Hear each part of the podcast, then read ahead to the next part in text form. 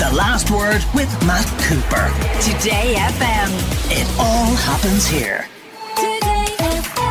Sunday Times sports writer Michael Foley is with us. Michael, tell us about this new research that has been done about drinking and particularly gambling trends amongst male and female intercounty Gaelic Games players.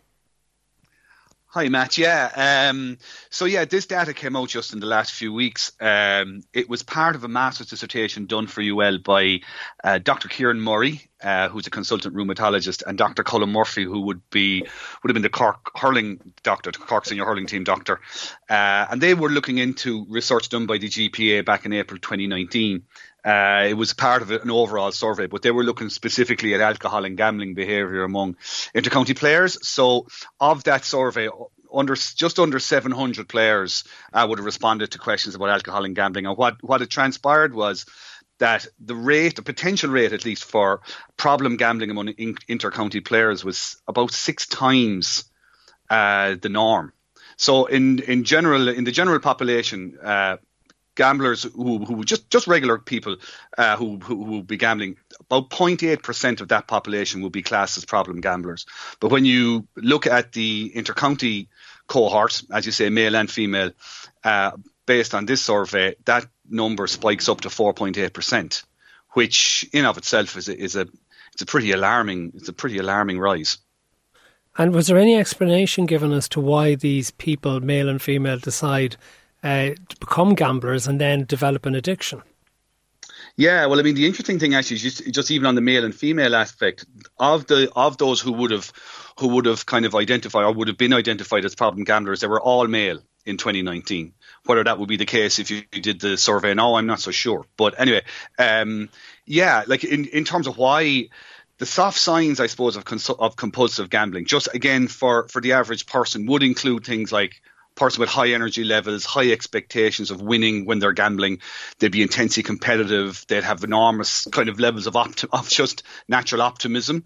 Um, you could apply all those to elite athletes, you know. And I mean, you know, we're talking here about obviously we're talking about inter-county Gaelic games players, but it, you know, these are these are things that can apply across the board in elite sports. So it's just that inter-county players would would also share those those traits, which I suppose would would would make them, you know, innately more prone to problem gambling. The other aspect as well is just the lifestyle of an intercounty player. Um, you know, it's you know it's quite a limited it's quite a limited life for some of them in terms of looking after their socializing, what they're eating, what they where where they can and can't go uh, during during the season. Um, whereas you know, as we know, gambling now is something that you can do it's it's it's invisible. You can do it on your phone. You can do it quietly yourself. Um, it's not a case of having to get in your car or go down go downtown and go into a betting shop. You can do it at home, uh, sitting on the couch. Uh, and so you know, again, it's an option for people who maybe are just kind of sp- basically stuck at home, not doing anything. Professor Colin O'Gara is with us, Head of Addiction Services at St John of God's Hospital and also Clinical Professor of Psychiatry at UCD. Just picking up on something Michael said there, could it be that it's the competitive nature of elite level sports people that they think they can beat the odds and that what they may do in taking chances on a sporting pitch is something that they do then in life and bookies as well. Yes, indeed, Matt. The literature certainly supports that. And if you look at uh, the experience of, say, Premiership footballers as well, and the um, analysis of why um, top elite sports people are more prone to gambling. There's two factors to it. One is the fact that they um, can do very little else. Drugs and alcohol are not um, attractive to uh, serious professional people. And um, particularly if you're on a very harsh training scheme, the last thing you want to do is compromise that with um, drugs or alcohol. And of course, there's the testing regime as well. And then secondly, the personality factors have been looked at from a psychological perspective. And there's this phrase that the you know the house always wins in gambling, and we see a number of cognitive distortions in gambling. In in you know uh, serious gamblers, uh, problem gamblers compared to controls. The we know there's risk processing. We know this from uh, all kinds of studies, including uh, functional MRI studies, genetic studies of the brain Um, and we know that in particular dopamine-rich areas in the brain that there's dysfunction there. And the dysfunction is that these individuals are not able to process risk like uh, compared to controls. And this is why gambling addiction is a medical illness as opposed to what the unconscious bias and stereotypes would say that it's, you know, a case of pulling your socks up. So really it's elite people have, um, you could almost say that they have differing levels compared to the general population in terms of their confidence and their ability to stay in a particular situation, the mental toughness to stay in a particular situation, all of the things that go with elite sport. Um, uh, you know, and, and and players winning out in very tough situations. The same thing can be applied in a pathological way to gambling, and that's and that's borne out in the literature. No, there's also maybe this is tangential and is not as important as the implications for individuals of addiction. But is there not also a threat to the integrity of sports in that if players are gambling on events that they're participating in, that it can then malignly influence the outcome of particular games and that players can do things on the pitch to win or lose bets? Well, without a doubt, but I think there's been moves across various sporting bodies to prevent that happening. And really, you can't. You know, you cannot have a situation where people are betting on a particular out- outcome of their own um, particular match because of all the adverse consequences. And I think that's been borne out. Because you see an instance, for example, in English football at present where Ivan Toney, the Brentford striker, is under investigation for gambling on literally hundreds of games, even though the rules are to prevent him from doing so. Yeah, and, and, not only in soccer, there are many examples across many different sports. But what we have effectively have had over the past 10 years is what's called the gamblification of sport. We've had kids, you know, the current people who are adults who are playing sport.